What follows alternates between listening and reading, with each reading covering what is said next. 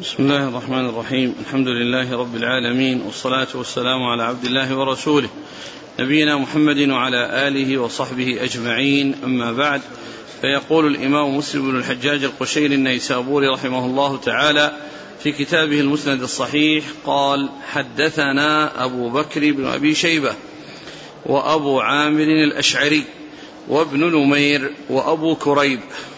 كلهم عن أبي أسامة قال أبو عامر حدثنا أبو أسامة قال حدثنا بريد عن جده أبي بردة عن أبي موسى رضي الله عنه عن النبي صلى الله عليه وآله وسلم أنه قال إن الخازن المسلم الأمين الذي ينفذ وربما قال يعطي ما أمر به فيعطيه كاملا موفرا. طيبة به نفسه فيدفعه إلى الذي أمر له به أحد المتصدقين. قال حدثنا يحيى بن يحيى وزهير بن حرب وإسحاق بن إبراهيم جميعا عن جرير. قال يحيى أخبرنا جرير عن منصور عن شقيق عن مسروق عن عائشة رضي الله عنها قالت قال رسول الله صلى الله عليه وآله وسلم إذا أنفقت المرأة من طعام بيتها غير مفسدة كان لها أجرها بما أنفقت ولزوجها أجره بما كسب وللخازن مثل ذلك. لا ينقص بعضهم أجر بعض شيئا. قال وحدثناه ابن أبي عمر قال حدثنا قال حدثناه ابن أبي عمر قال حدثنا فضيل بن عياض عن منصور بهذا الإسناد وقال من طعام زوجها. قال حدثنا أبو بكر بن أبي شيبة قال حدثنا أبو معاوية عن الأعمش عن شقيق عن مسروق عن عائشة قالت قال رسول الله صلى الله عليه وسلم إذا أنفقت المرأة من بيت زوجها غير مفسدة كان لها أجرها وله مثله بما اكتسب ولها بما أنفقت وللخازن مثل ذلك من غير أن ينتقص من أجورهم شيئا. قال وحدثناه ابن نمير قال حدثنا أبي وأبو معاوية عن الأعمش بهذا الإسناد نحوه. بسم الله الرحمن الرحيم. الحمد لله رب العالمين وصلى الله وسلم وبارك على عبده ورسوله نبينا محمد وعلى آله وأصحابه أجمعين. أما بعد فهذه الأحاديث فيها أن من حصل منه التصدق في مثل الخازن الذي يكون مأمونا أو مؤتمنا على شيء ويأمره آه، صاحب آه، البيت أن يدفع مقدارا معين لأحد من الناس فيدفعه طيبة به نفسه مؤديا الشيء الذي كلف به أحد المتصدقين يعني أنه شريك في الأجر. يعني هذا آه، بماله وبكسبه الذي هو صاحب المال والخازن لحفظه وصيانته وإيصاله الشيء الذي أمر به إلى غيره فإنهما مشتركان في الأجر. هذا متصدق وهذا متصدق. يعني كل منهما حصل أجرا. وإن كان الأصل أن, أن المال إنما هو للمالك اللي هو صاحب البيت لكن الذي قام بحفظ المال وإيصاله إلى من أمر بإيصاله إليه فإنه شريك في الأجر وله نصيب من أجر وقد وصفه الرسول صلى الله عليه وسلم في هذا الحديث بأنه أحد المصدقين. يعني المالك والخازن.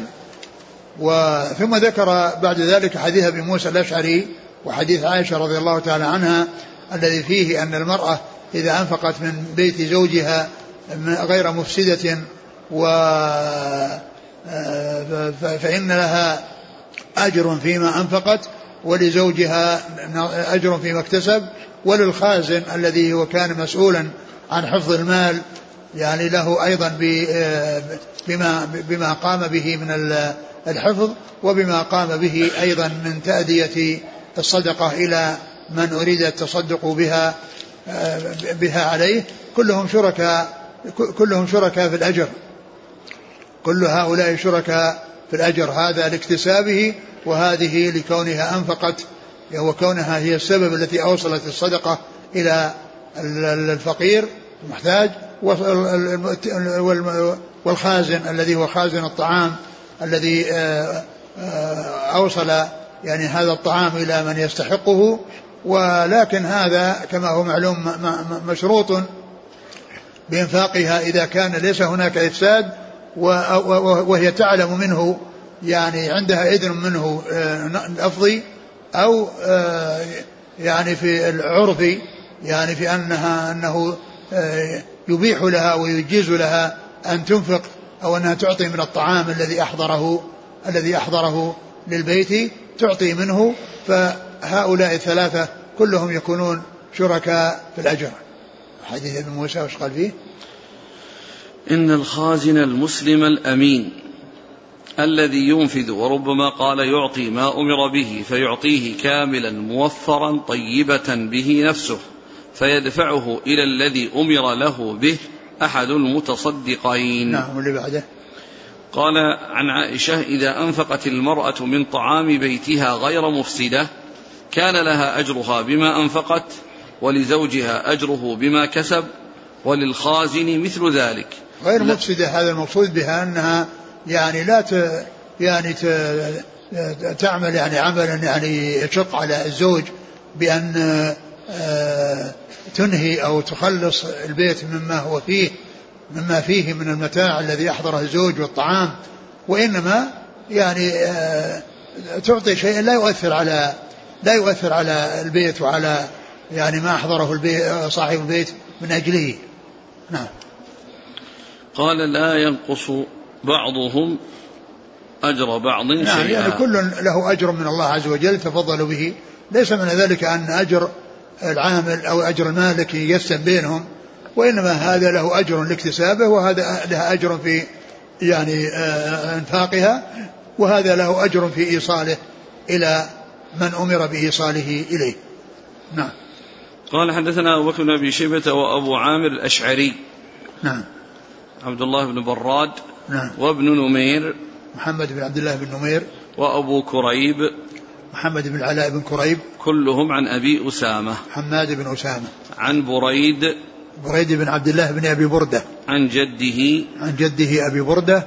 عن وأبو أبيه. بردة يروي عن أبيه أبي موسى الأشعري. فهو من رواية حفيد عن جد وابن عن أب. قال حدثنا يحيى بن يحيى وزهير بن حرب وإسحاق بن إبراهيم عن جرير جرير بن عبد الحميد الضبي الكوفي عن منصور ابن المعتمر عن شقيق ابن سلمة أبو وائل عن مسروق مسروق بن الأجدع. عن عائشة. آه. قال حدثناه ابن أبي عمر. هو العدني المكي محمد بن يحيى بن أبي عمر. عن فضيل بن عياض عن منصور بالإسناد. قال حدثنا أبو بكر بن شيبة عن أبي معاوية. محمد بن خازم الضرير الكوفي عن الأعمش سليمان بن مهران الكاهلي الكوفي عن شقيق عن مسروق عن عائشة قال نعم. حدثناه ابن نمير عن أبيه وأبي معاوية عن الأعمش نعم. قال رحمه الله تعالى وحدثنا أبو بكر بن أبي شيبة وابن نمير وزهير بن حرب جميعا عن حفص بن غياث قال ابن نمير حدثنا حفص عن محمد بن زيد عن عمير مولى آب اللحم قال كنت مملوكا فسألت رسول الله صلى الله عليه وسلم أأتصدق من مال موالي بشيء؟ قال نعم والأجر بينكما نصفان. نعم. قال وحدثنا قتيبة بن سعيد قال حدثنا حاتم يعني ابن إسماعيل عن يزيد يعني ابن أبي عبيد. قال سمعت عميرا رضي الله عنه مولى آب اللحم قال أمرني مولاي أن أقدد لحما فجاءني مسكين فأطعمته منه فعلم بذلك مولاي فضربني فأتيت رسول الله صلى الله عليه وسلم فذكرت ذلك له فدعاه فقال لم ضربته؟ فقال يعطي طعامي بغير أن آمره. فقال الأجر بينكما. ثم ذكر هذا الحديث في إعطاء العبد من من مال سيده وأنه إذا كان يعني إعطاءه يعني في شيء يعني سهل وشيء يسير فإن ذلك لا يؤثر وإن كان شيئا كثيرا فلا بد من الاستئذان لا بد من من لا بد من الاستئذان. وذكر قصة آه، عمير يعني مولى آب اللحم وآب اللحم هو صحابي قيل له أب اللحم لأنه كان في الجاهلية لا لا يأكل ما ذبح للأصنام يعني ما ذبح للأصنام ما يأكله وقيل أو أنه كان لا يحب اللحم ولا ولا يأكل اللحم. يعني ليس يعني يعني يعني ليس من مأكولاته اللحم. يعني أنه لا يحب اللحم ولا يأكله. فلهذا قيل له آب اللحم. ذكرها في هذا الحديث أن أن عميرا هذا الصحابي رضي الله عنه كان مولاه آب اللحم ف سأل الرسول صلى الله عليه وسلم أيتصدق من من ماله أي من الطعام الذي عنده في البيت؟ فالرسول صلى الله عليه وسلم أذن له بذلك وقال الأجر بينكما نصفان. يعني أنت لك أجر وهو له أجر ولا يعني ذلك أن أن أجر صاحب ال صاحب البيت أو السيد يعني أجره انقسم إلى قسمين قسم له وقسم للعبد وإنما هذا ماجور وهذا ماجور. ثم هذا قد يختلف يعني كما ذكر يعني بعض الشراح النووي أو غيره أن أن أن هذا يختلف باختلاف الكمية والكلفة والمشقة. فقد يكون السيد أمر عبده أن يعطي مبلغا كبيرا لشخص عند الباب فلا شك أن يعني أجر السيد أنه أكثر وأعظم لأن المال ماله وهذا إنما عمل شيئا يسيرا يعني بالذهاب إلى الباب. وقد يكون العكس بأن أعطاه رغيفا ليوصله إلى شخص في مسافة بعيدة. فذهب فهذا العبد يعني تكلف وصار يعني جهده أعظم مما حصل من السيد. فيكون هذا أعظم أجرا لكلفته ومشقته وهذا له أجر على إحسانه بهذا الرغيف الذي تصدق به. ثم ذكر قصته مع مع مع سيده وأنه أعطى كان أمره يقدد لحما أن يقدد لحما وأنه جاءه مسكين وأعطاه فعلم بذلك آه، سيده وضربه ولعل ذلك بكونه لم يستأذنه. وأنه كان ينبغي له أن يستأذنه وألا يتصرف يعني إلا بإذنه. ف جاء جاء إلى النبي صلى الله عليه وسلم وقال له لما ضربته قال إنه أعطى بغير إذني أو فقال الأجر بينكما. يعني أنت مأجور وهو مأجور. أنت مأجور وهو مأجور. ولا يعني ذلك أن كما قلنا في الحديث الأول أن الأجر ينقسم بينهما وأن أجر السيد إنما هو يقسم بينه وبين العبد بل هذا مأجور وهذا مأجور وكل ذلك من فضل الله عز وجل. نعم.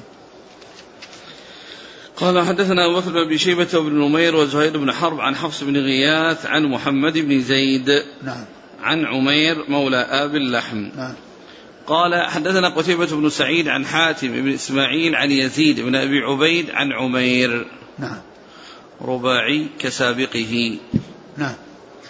قال حدثنا محمد بن رافع قال حدثنا عبد الرزاق قال حدثنا معمر عن همام بن منبه قال هذا ما حدثنا أبو هريرة رضي الله عنه عن محمد رسول الله صلى الله عليه وسلم فذكر أحاديث منها وقال رسول الله صلى الله عليه وسلم لا تصم المرأة وبعلها شاهد إلا بإذنه ولا تأذن في بيته وهو شاهد إلا بإذنه وما أنفقت من كسبه من غير أمره فإن نصف أجره له.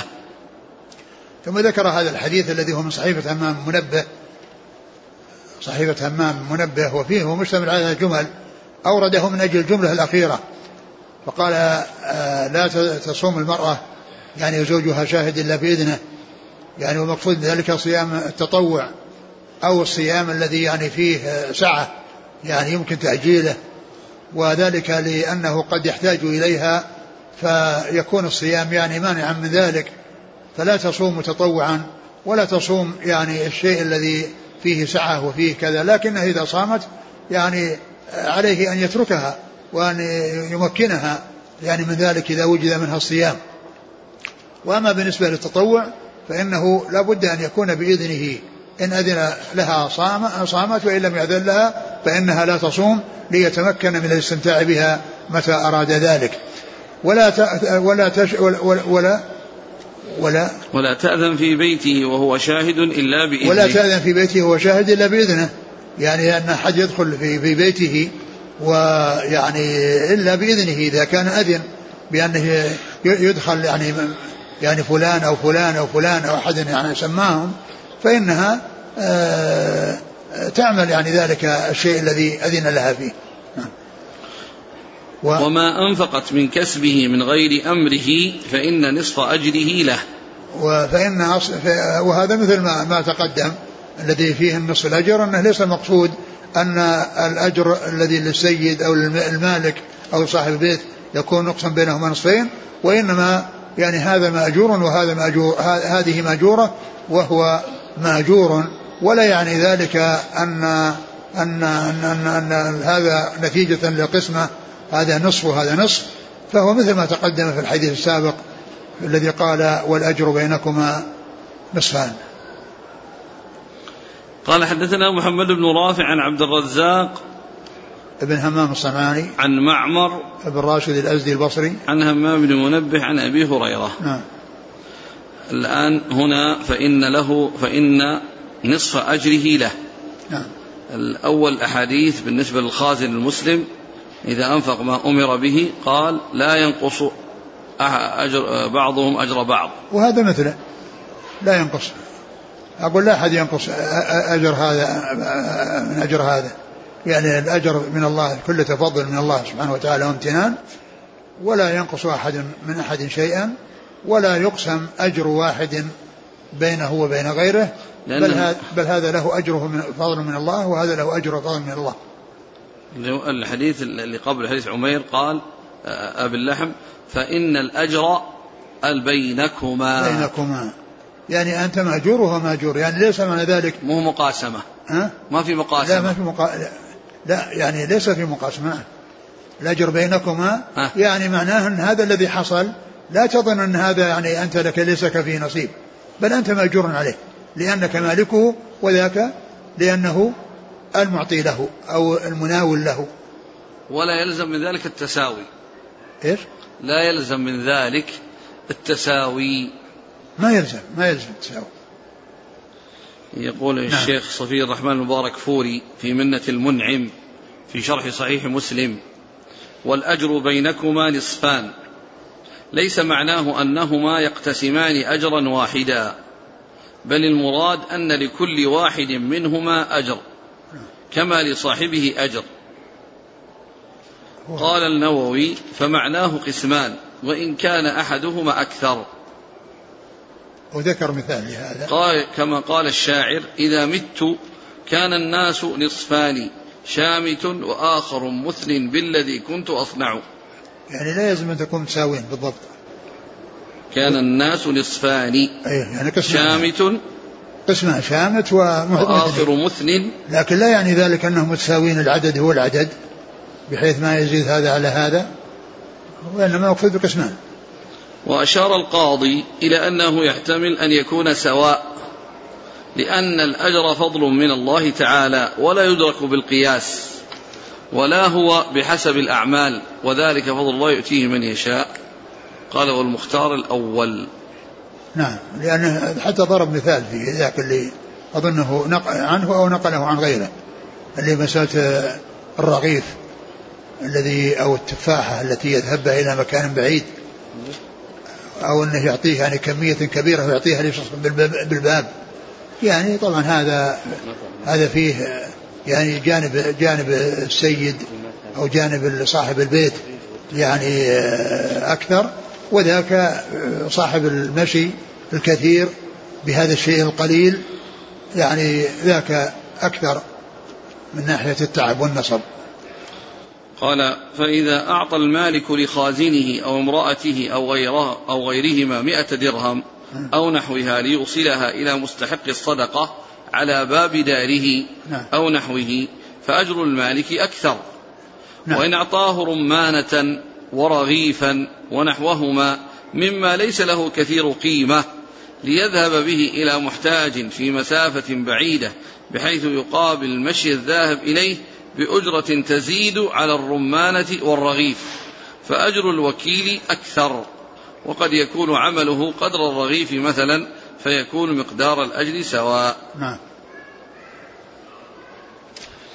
قال رحمه الله تعالى حدثني أبو الطاهر وحرملة بن يحيى التجيبي واللفظ لأبي الطاهر. قال حدثنا ابن وهب.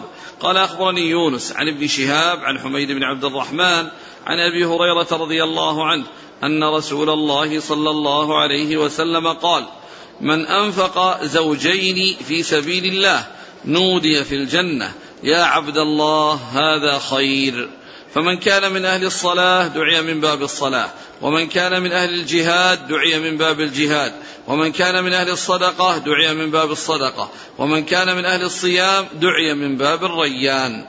قال أبو بكر الصديق رضي الله عنه يا رسول الله ما على أحد يدعى من تلك الأبواب من ضرورة؟ فهل يدعى أحد من تلك الأبواب كلها؟ قال رسول الله صلى الله عليه وسلم نعم وأرجو أن تكون منهم.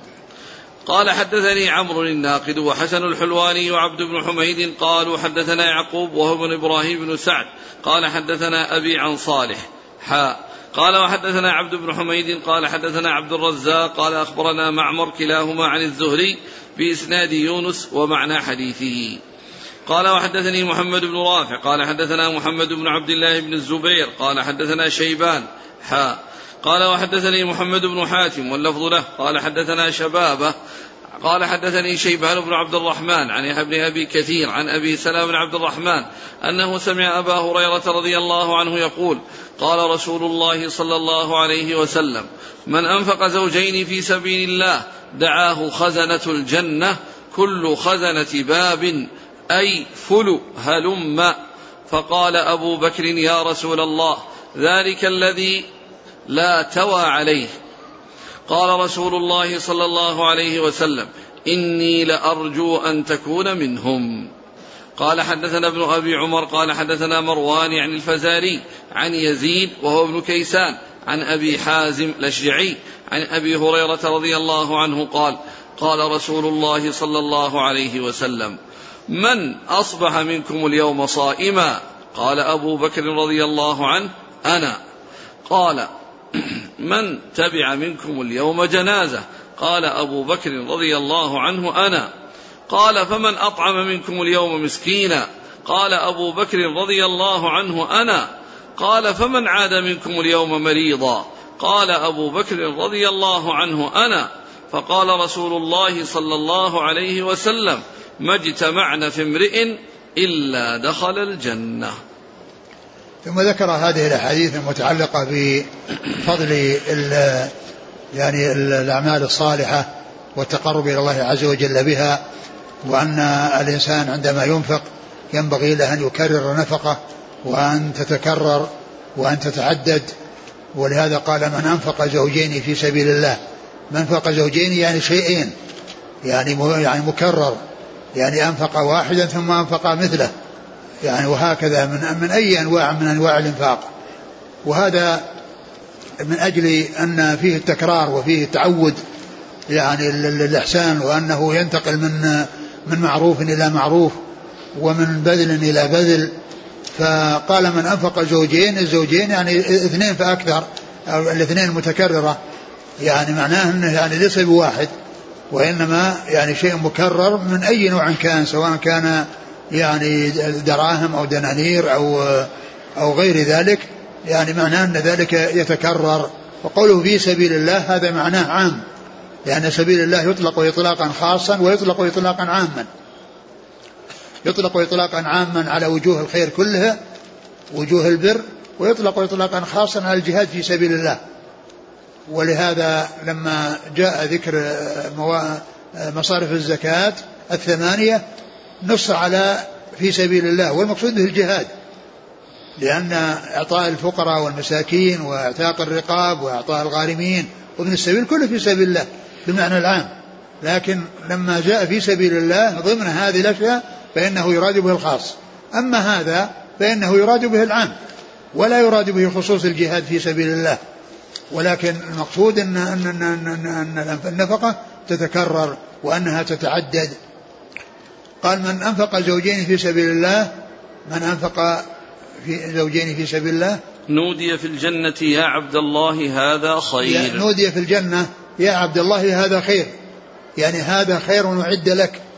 وطلب منه أن يأتي وأن يأتي من, من, من, من الأبواب التي آه، كان من أهلها. قال فإن كان من أهل الصلاة دعي من باب الصلاة. وإن كان من أهل الصدقة دعي من باب الصدقة.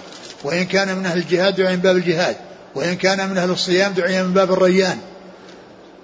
دعي من باب الريان. ويعني وهذا يعني المقصود به التطوعات.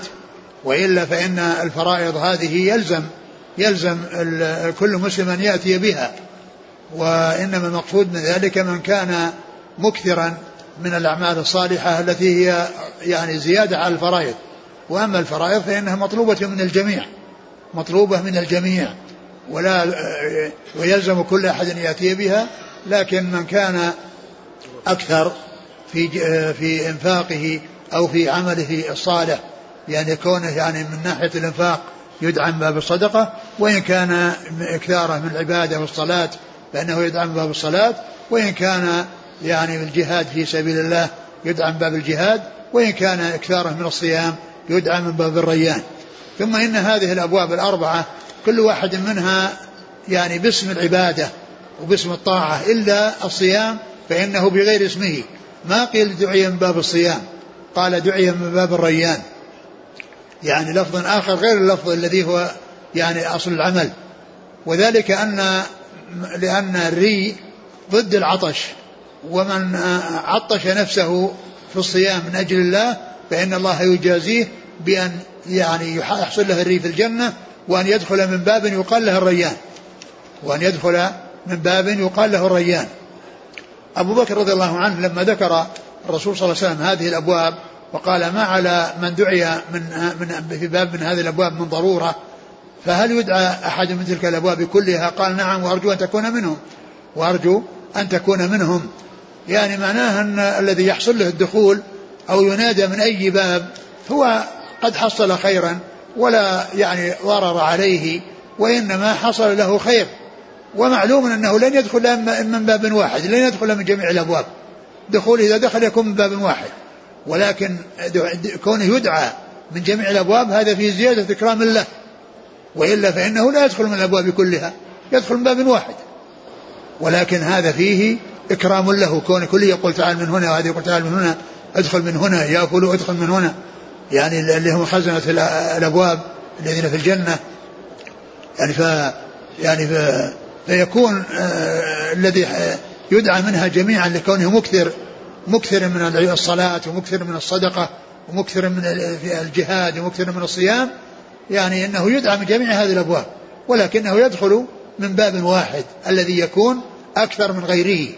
الباب الذي يكون أكثر من غيره من الأبواب الأخرى التي هو مكثر منها فإنه يدخل يعني وأبو بكر رضي الله عنه كان يعني من المكثرين من العبادة وأنواع العبادة ولهذا في الحديث الذي سيأتي لما سأل الرسول صلى الله عليه وسلم عن عبادات حصلت في نفس اليوم أبو بكر رضي الله عنه كله كلها قد حصلت منه رضي الله تعالى عنه رضي الله تعالى عنه وأرضاه. إيش أعد الحديث؟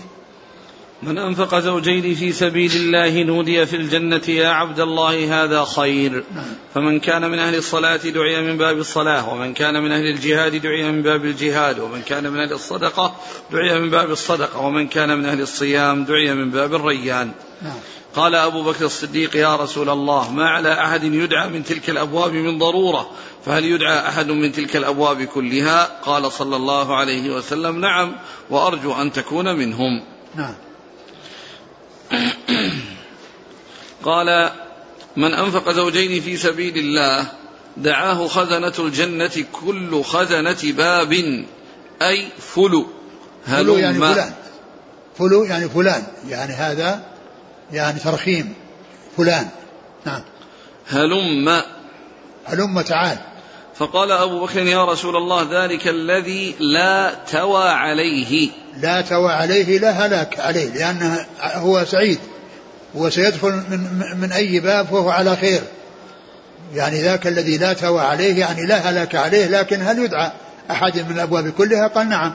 ولكن المقصود أنه زيادة إكرام له وإلا فإن الدخول لن يكون إلا من باب واحد. لا توى عليه يعني لا هلك عليه معناه أنه ناجي وأنه من أهل الجنة وأنه آآ آآ إذا دخل من أي باب فهو على خير. نعم. قال صلى الله عليه وسلم من أصبح منكم اليوم صائما؟ قال أبو بكر أنا. قال من تبع منكم اليوم جنازة؟ قال أبو بكر أنا. قال فمن أطعم منكم اليوم مسكينا؟ قال أبو بكر أنا. قال فمن عاد منكم اليوم مريضا؟ قال أبو بكر أنا. قال صلى الله عليه وسلم ما اجتمعنا في امرئ إلا دخل الجنة. وهذا يدل على فضل أبي بكر رضي الله عنه وكثرة إحسانه ويعني فعله الأعمال الصالحة وفعله الخيرات وأن هذا ديدنه. وليس معنى ذلك أنه اتفق لها اليوم وبقي الأيام ليس كذلك. وإنما هذا شأنه رضي الله عنه وأرضاه. واتفق أن الرسول سأل في ذلك اليوم فصار عنده هذا الجواب الذي هو يعني آه، آه، فعله دائما وأبدا وليس فعله يعني في يوم واحد. فقال ما اجتمعنا في رجل في مسلم إلا دخل الجنة يعني أن هذه من أعظم أسباب دخول الجنة لا سيما كون الإنسان يعني آه، يفعل هذه الأفعال المتنوعة المتعددة يرجو ثواب الله عز وجل فإن الله تعالى يثيبه عليها ويدخله الجنة. قال حدثني أبو الطاهر أحمد بن عمرو بن السرح وحرملة بن يحيى التجيبي عن ابن وهب. عبد الله بن وهب.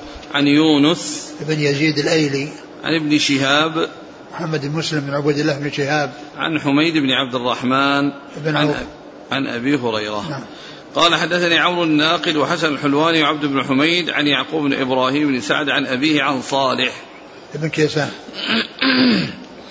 قال وحدثني محمد بن رافع عن محمد بن عبد الله بن الزبير عن شيبان. محمد بن عبد الله الزبير هو أبو أحمد الزبيري. يعني يأتي أحمد أحيانا يقال أبو أحمد الزبيري وأحيانا يقال محمد بن عبد الله بن الزبير. نعم. عن شيبان بن عبد الرحمن. قال وحدثني محمد بن حاتم عن شبابة. ابن سوار. عن شيبان بن عبد الرحمن عن يحيى بن أبي كثير عن أبي سلمة بن عبد الرحمن عن أبي هريرة. نعم. قال حدثنا ابن أبي عمر عن مروان يعني الفزاري. مروان بن معاوية الفزاري. عن يزيد وهو ابن كيسان. عن أبي حازم الأشجعي عن أبي هريرة أبو حازم الأشجعي سلمان كما عرفنا كلما جاء أبو حازم يروي عن أبي هريرة فهو سلمان الأشجعي وإذا جاء آه، سلمان أبو حازم يروي عن سالم بن سعد الساعدي فالمراد بسلمة بن دينار أحسن الله إليكم يقول السائل ما رأيكم لو أن واحدا وعظ إخوانه فقال نريد اليوم أن نجعله كيوم أبي بكر. نريد أن نصبح صائمين ونتبع جنازة ونزور مريض ونتصدق على فقير. والله الذي يبدو أن كل إنسان يشتغل بنفسه ولا يكون يعني هذه الأشياء يعني تكون الإنسان مدفوعا إليها وإنما يكون الباعث عليها يعني شيء من نفسه. فكل كل يحرص على الخير. ولكن كونهم يتواصون لكن نجتمع ونسوي كذا وكذا يعني الذي يبدو أن كل إنسان عليه انه يعني يكون الباعث له يعني على ذلك ما عنده وأن يكون هذا مستمر. ما هو بس يوم من الأيام يجتمعون عليه لأن أبو بكر مو معناه أنه يسوي هذا في يوم جميع الأيام يسوي في هذا العمل. يعني قول صلى الله عليه وسلم ما اجتمعنا في امرئ إلا دخل الجنة. ما اجتمعنا مو معناه أنه في يوم واحد فقط. يعني ما يحصل اليوم لأن كل واحد يعني يستطيع أن يفعل يوم من الأيام أو يوم من الدهر. لكن المقصود من ذلك أن يكون هذا ديدنا كما هو كان أبي بكر رضي الله عنه. قال رحمه الله تعالى حدثنا أبو بكر بن أبي شيبة قال حدثنا حفص يعني بن غياث عن هشام عن فاطمة بنت المنذر عن أسماء بنت أبي بكر رضي الله عنهما قالت قال لي رسول الله صلى الله عليه وسلم أنفقي أو أنضحي أو انفحي ولا تحصي فيحصي الله عليك. نعم. قال وحدثنا عمرو الناقد وزهير بن حرب وإسحاق بن إبراهيم جميعا عن أبي معاوية. قال زهير حدثنا محمد بن خازم. قال حدثنا هشام بن عروة عن عباد بن حمزة عن فاطمة بنت المنذر عن أسماء رضي الله عنها قالت قال رسول الله صلى الله عليه وسلم انفحي أو انضحي أو أنفقي ولا تحصي فيحصي الله عليك ولا توعي فيوعي الله عليك. قال وحدثنا ابن نمير قال حدثنا محمد بن بشر قال حدثنا هشام عن عباد بن حمزة عن أسماء أن النبي صلى الله عليه وسلم قال لها نحو حديثهم.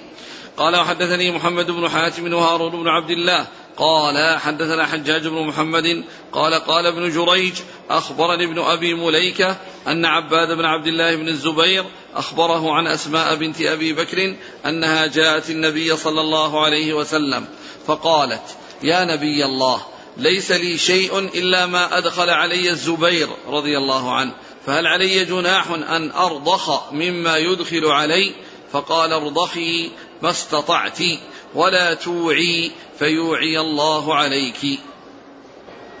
ثم ذكر هذه الأحاديث عن أسماء بنت أبي بكر الصديق رضي الله تعالى عنهما في الإنفاق والإحسان وأن وأنها تبذل ما تستطيع من النفقة وأنها لا تحصي يعني فيحصى عليها يعني معناه أنها يعني تحصي الشيء يعني تعرف مقداره يعني وأنها تخشى يخشى عليها من النقص وأنه يحصل نقص.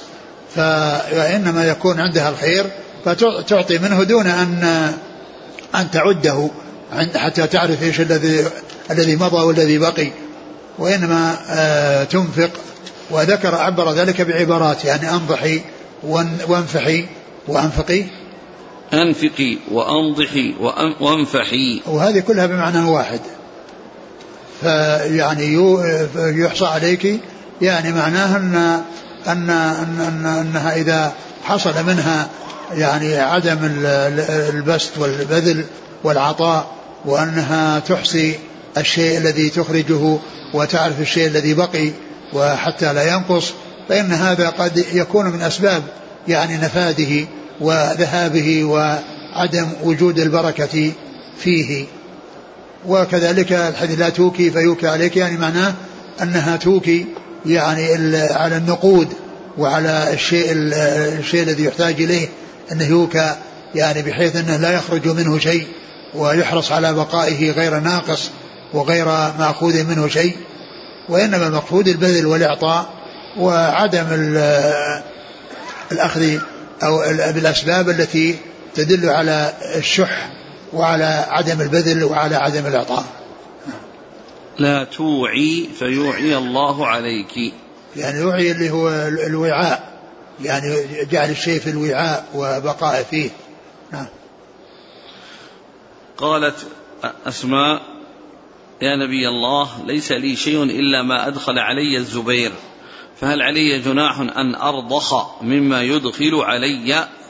يعني أرضخ يعني تعطي والرضخ هذا يعني ليس بكثير مثل ما يقال إن الذين ليس لهم نصيب يرضخ لهم يعني يرضخ لهم من الغنيمة الذين ليسوا يعني ليسوا مساهمين ولا ليس لهم نصيب الغنيمه يرضخ لهم رضخ.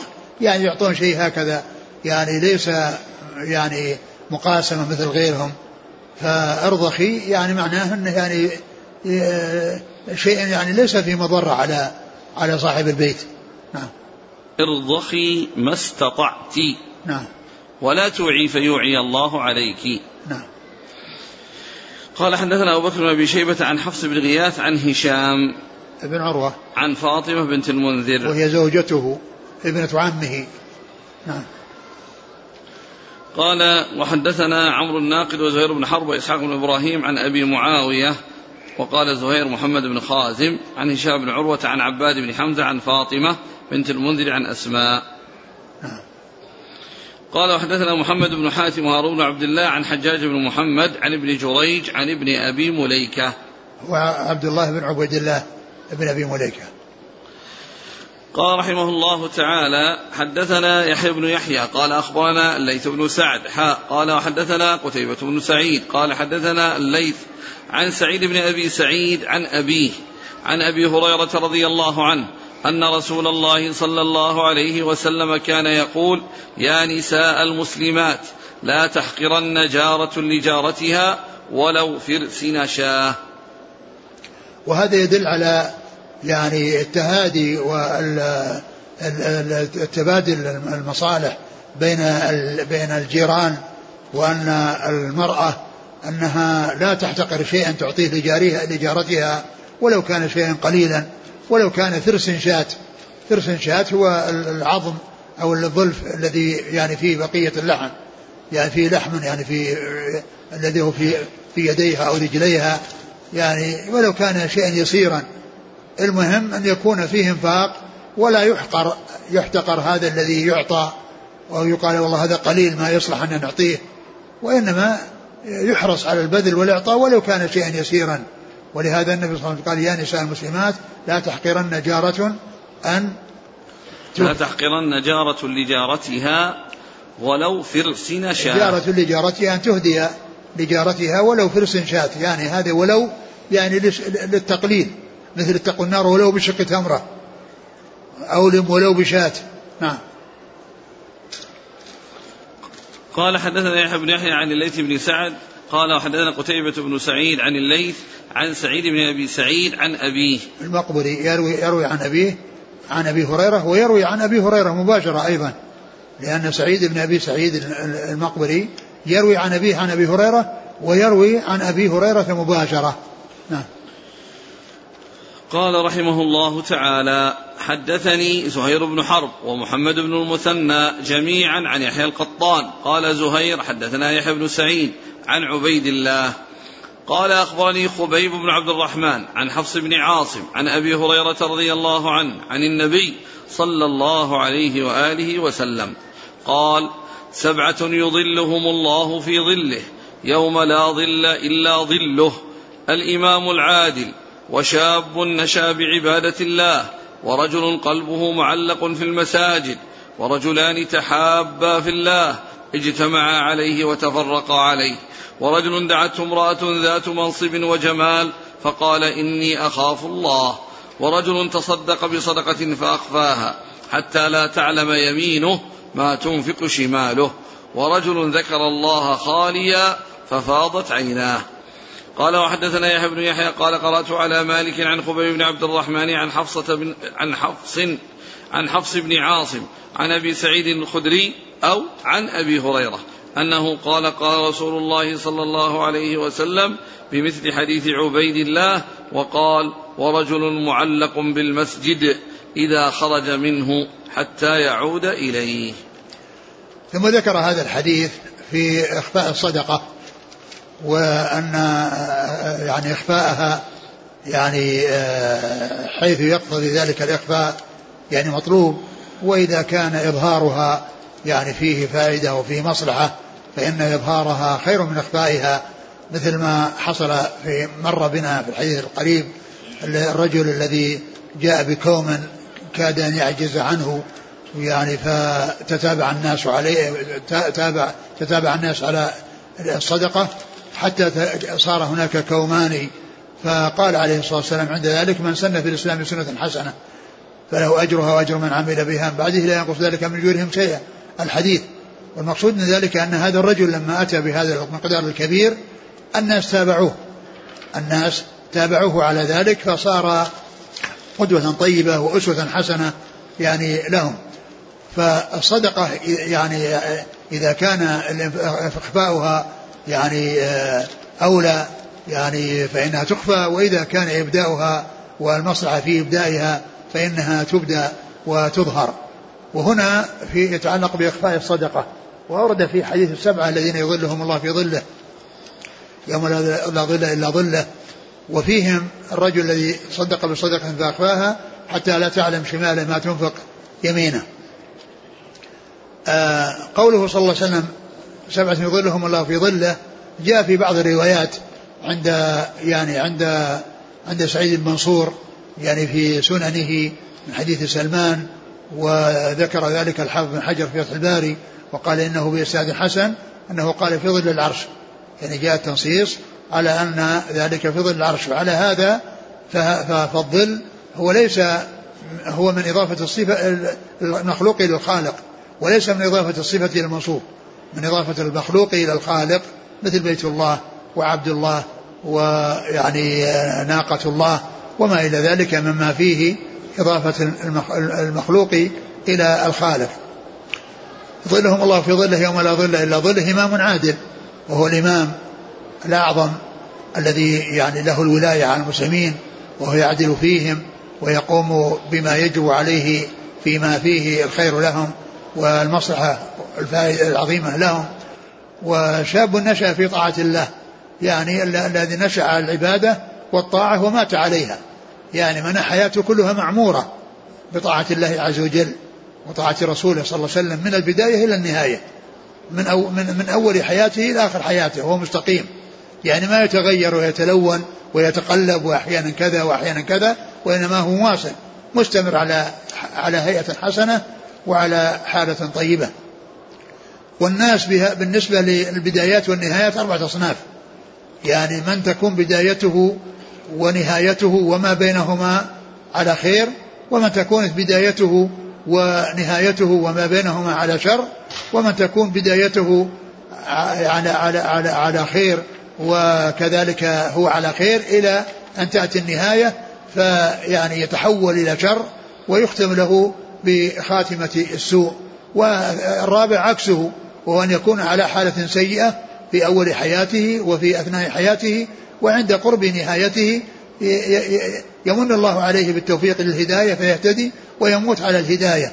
فالناس أربعة أصناف وهذا الذي معنا هو أحد آه، آه، الصنفين أو الصنف الأمثل والأفضل فيما في فيما تكون بدايته ونهايته وما بين ذلك على حد حسن. وشاب نشأ في طاعة الله. ورجل قلبه؟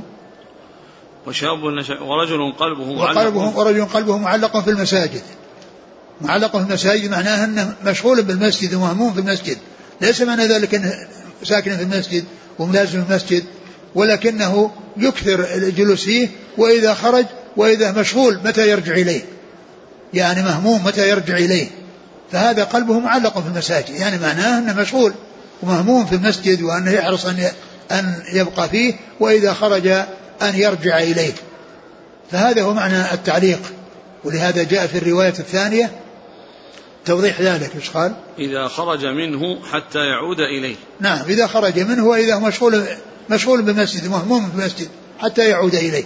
يعني يكون فيه ويبقى فيه ولكن إذا خرج مشغول في المسجد متى يرجع إليه؟ نعم ورجلان. ورجلان تحابا في الله اجتمع على ذلك وتفرق عليه. اجتمع في حال تلاقيهما أو في حال تفرقهما هما متحابان في الله عز وجل. محبتهما في الله من أجل الله. ليست لأمور دنيوية أو لصداقات يعني خاصة وإنما هي من أجل الله. اجتمع وتفرق عليه هو هنا تفرق ما المراد بالتفرق؟ اجتمع عليه وتفرق عليه. تفرق يعني على ذلك عندما يلتقيان يعني هما متحابان في الله وإذا تفرقا هما متحابان في الله سواء كانا مجتمعين في مكان واحد أو كل واحد في مكان. ما يؤخذ منه يعني ديمومة المحبة إلى أن فرقهما الموت. إيش؟ ديمومة المحبة في الله إلى أن فرقهما الموت. حتى حتى يعني هذا يدخل فيه لكن لا يعني ذلك أن أن, أن أنهم يعني يكونون يعني يعني لا شك أن الفائدة هي هي هي, هي التامة الذي حصل الاستمرار. أما إذا تحابوا وبعدين يعني حصل يعني بينهم يعني خلاف ذلك وتركوا يعني ذلك التحاب وصاروا إلى العداوة والبغضاء هذا طبعا ليس داخل تحت هذا الحديث. ورجل دعته امرأة ذات منصب وجمال فقال إني أخاف الله. ورجل دعته امرأة ذات منصب وجمال فقال إني أخاف الله. يعني راودته وعرضت عليه نفسها وهي ذات حسب ومنزلة رفيعة وكذلك ذات جمال. فقال إني أخاف الله فيعني هذه الدوافع والدواعي الموجودة التي يعني من يكون غير موفق يميل إليها يعني إذا حصلت لهذا الذي قال إني أخاف الله يعني صار من السبعة الذين يظلهم الله في ظله. نعم. ورجل ورجل تصدق بصدقة فأخفاها حتى لا تعلم يمينه ما تنفق شماله. وهذا هو محل الشاهد من إيراد الحديث. ولكن فيه قلب لأن الحديث في البخاري وفي غيره وفي موطأ مالك ورجل تصدق بصدقة فأخفاها حتى لا تعلم شماله ما تنفق يمينه. لأن هذا هو الأصل.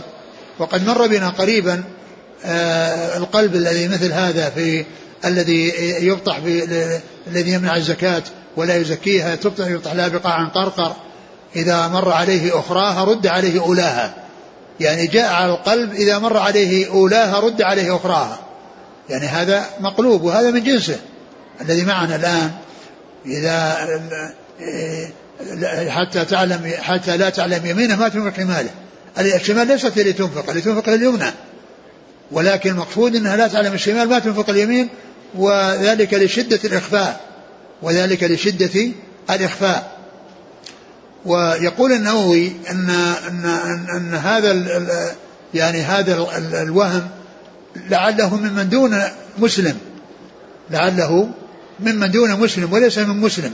قال بدليل أن الحديث موجود عند مالك وهو قد أشار إليه في الرواية الثانية ولم يذكر لفظه ولكنه ذكر لفظا مخالفا يعني يعني فيه زيادة إيضاح بيان فيما يتعلق بالرجل المعلق, المعلق قلبه المساجد يعني فهو يقول لو كان عنده على القلب لا يعني يعني لو كان يعني عنده هو نفسه في الكتابة على القلب لا نبه لو كان من عنده لو كان منه هو لاحتاج إلى أن ينبه لو كان الأمر بخلاف ذلك عند عند عند, عند مالك لأن مالك على على الصواب وهو ذكر أشار إليه ولكنه سكت.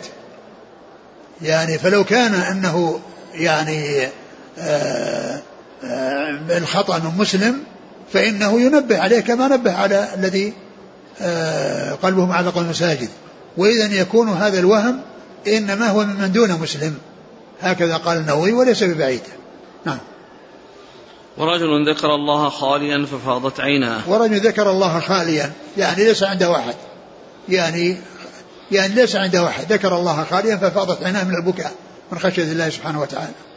نعم. قال حدثني زهير بن حرب ومحمد بن المثنى عن يحيى القطان عن عبيد الله. العمري. عن خبيب بن عبد الرحمن عن حفص بن عاصم عن أبي هريرة. نعم.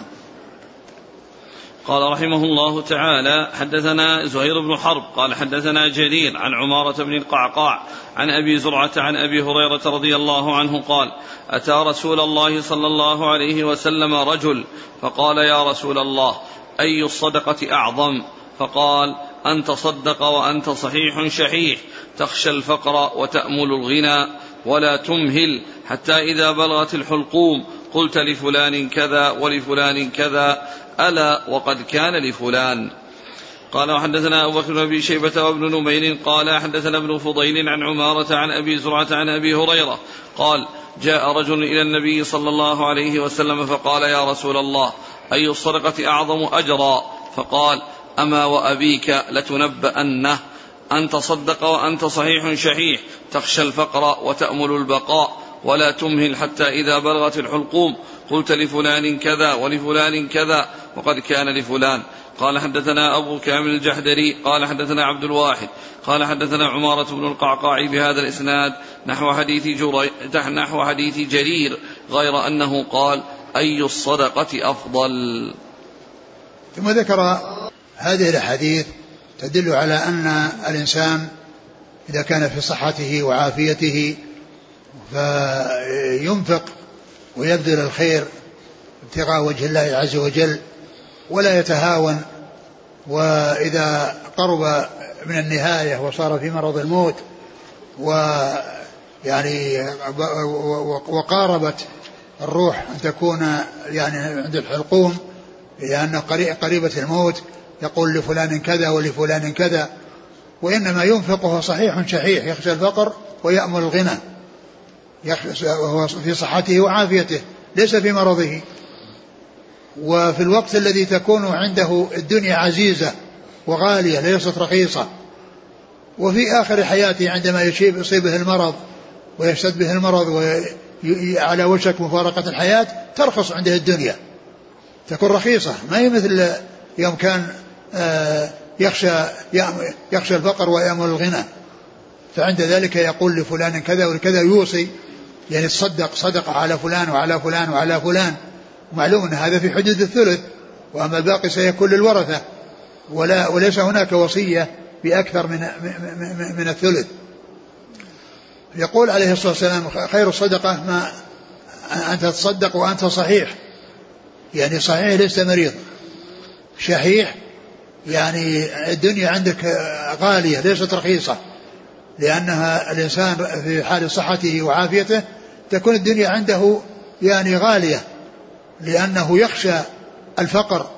يعني لو أنفق وبذل يخشى من الفقر وهو يأمل الغنى. لكن إذا قرب من مفارقة الحياة رخصت الدنيا عنده.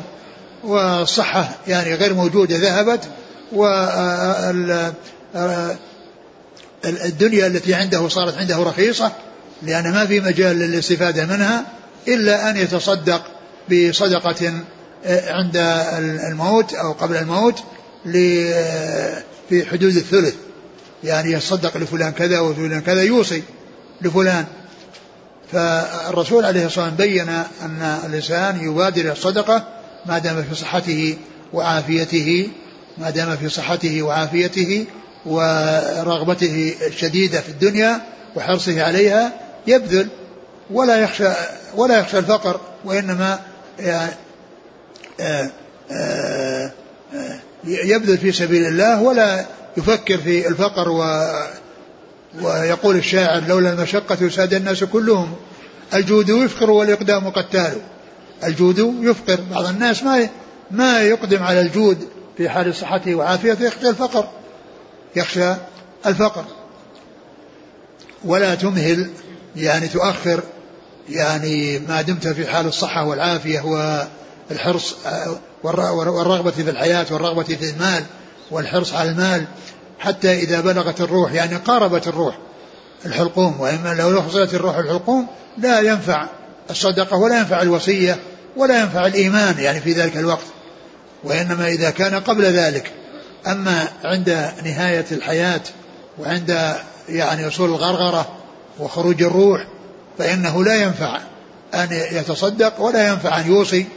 وإنما الوصية قبل ذلك لكن كونها في حال الصحة والعافية هذا هو الذي ينبغي الإنسان أن يفعله. ثم جاء ذكر في الحديث الآخر. حتى, حتى إذا بلغت الحلقوم قلت لفلان كذا ولفلان كذا. قلت لفلان يعني صدقة يعني تقول توصي وصية لفلان ولفلان. نعم. ألا وقد كان لفلان. ألا وقد كان لفلان كذا. يعني آآ آه، آآ آه، إما من يكون مقصود به كلامه هو ألا وإن آه، قد كان لفلان كذا يعني إذا كان هذا من رسول الله صلى الله عليه وسلم فمعنى ذلك أنه سبق به القضاء والقدر أن هذا لفلان. وإن كان منه الذي هو نفس هذا يعني يخبر بأنه كان يعني يعني له عليه أو أن أو أنه يعني يريد أن أن يزيده بخصوصية أو يمحضه بخصوصية. لكن المقصود من ذلك الصدقة وأما بالنسبة يعني لو ادعى أو أخبر يعني في مرض موته يعني الذي هو مرض الموت المخوف هذا في خلاف يعني إذا ادعى على يعني لأحد شيء أو أخبر بشيء وأنه إذا كان متهم فإنه لا يعني لا لا تعتبر وصيته وإذا كان غير متهم فإنه يصدق ويعرف أن لفلان عليه كذا وكذا. أي الصدقة أعظم أجرا؟ قال أما وأبيك لتنبأن. قوله أما وأبيك لتنبأن هذا حلف بغير الله. وقد مر الحديث الذي فيه أفلح وأبيه إن صدق وقلنا إن هذا أن جاء في بعض الروايات وأنه شاذ والروايات الصحيحة التي ليس فيها هذه هذه هذه الزيادة التي هي وأبيه وهذا من جنسه لأن الطرق الآن متعددة. يعني عند مسلم كلها خالية منه إلا في هذه الرواية. إلا في هذه الرواية فتكون شاذة. يعني بالنسبة للرواية الأخرى. نعم. لتنبأن نعم. وفيك لتنبأن تخبر بالجواب الذي سألت عنه. أن تصدق وأنت صحيح شهيد. هذا هو هذا هو التنبئة التي وعد بها عليه الصلاة والسلام. نعم. أن تصدق وأنت, وأنت صحيح شحيح تخشى الفقر وتأمل البقاء. نعم. ولا تمهل حتى إذا بلغت الحلقوم قلت لفلان كذا ولفلان كذا وقد كان لفلان. نعم. قال حدثنا زهير بن حرب عن جرير. بن عبد الحميد. عن عمار بن القعقاع عن أبي زرعة. بن عمرو بن جرير. عن أبي هريرة. نعم. قال وحدثنا أبو بكر بن ابي شيبة وابن نمير عن ابن فضيل. محمد بن فضيل بن غزوان. عن عمارة عن أبي زرعة عن أبي زرعة عن أبي هريرة. قال حدثنا أبو كامل الجحدري الفضيل بن الفضيل بن حسين. بن حسين. عن عبد الواحد.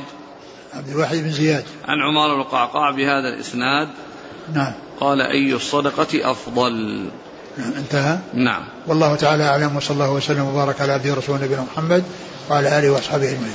جزاكم الله خيرا وبارك الله فيكم. ألهمكم الله الصواب ووفقكم للحق. شافاكم الله وعافاكم ونفعنا الله بما سمعنا وغفر الله لنا ولكم وللمسلمين أجمعين. آمين.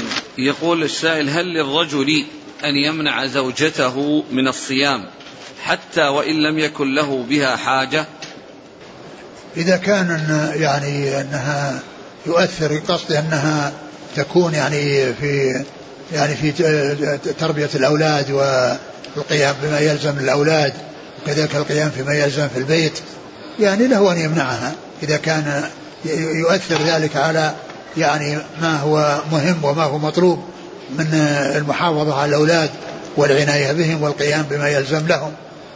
يمكن إذا كان بهذه الصورة. ها. إذا صامت الزوجة دون علم زوجها ثم علم وتركها هل تأثم؟ لا ما تأثم إن شاء الله ما دام أنه يعني علم وتركها ما. هل يشترط أن تستأذن المرأة من زوجها عند دخول امرأة أخرى أم أن هذا خاص بدخول الرجال؟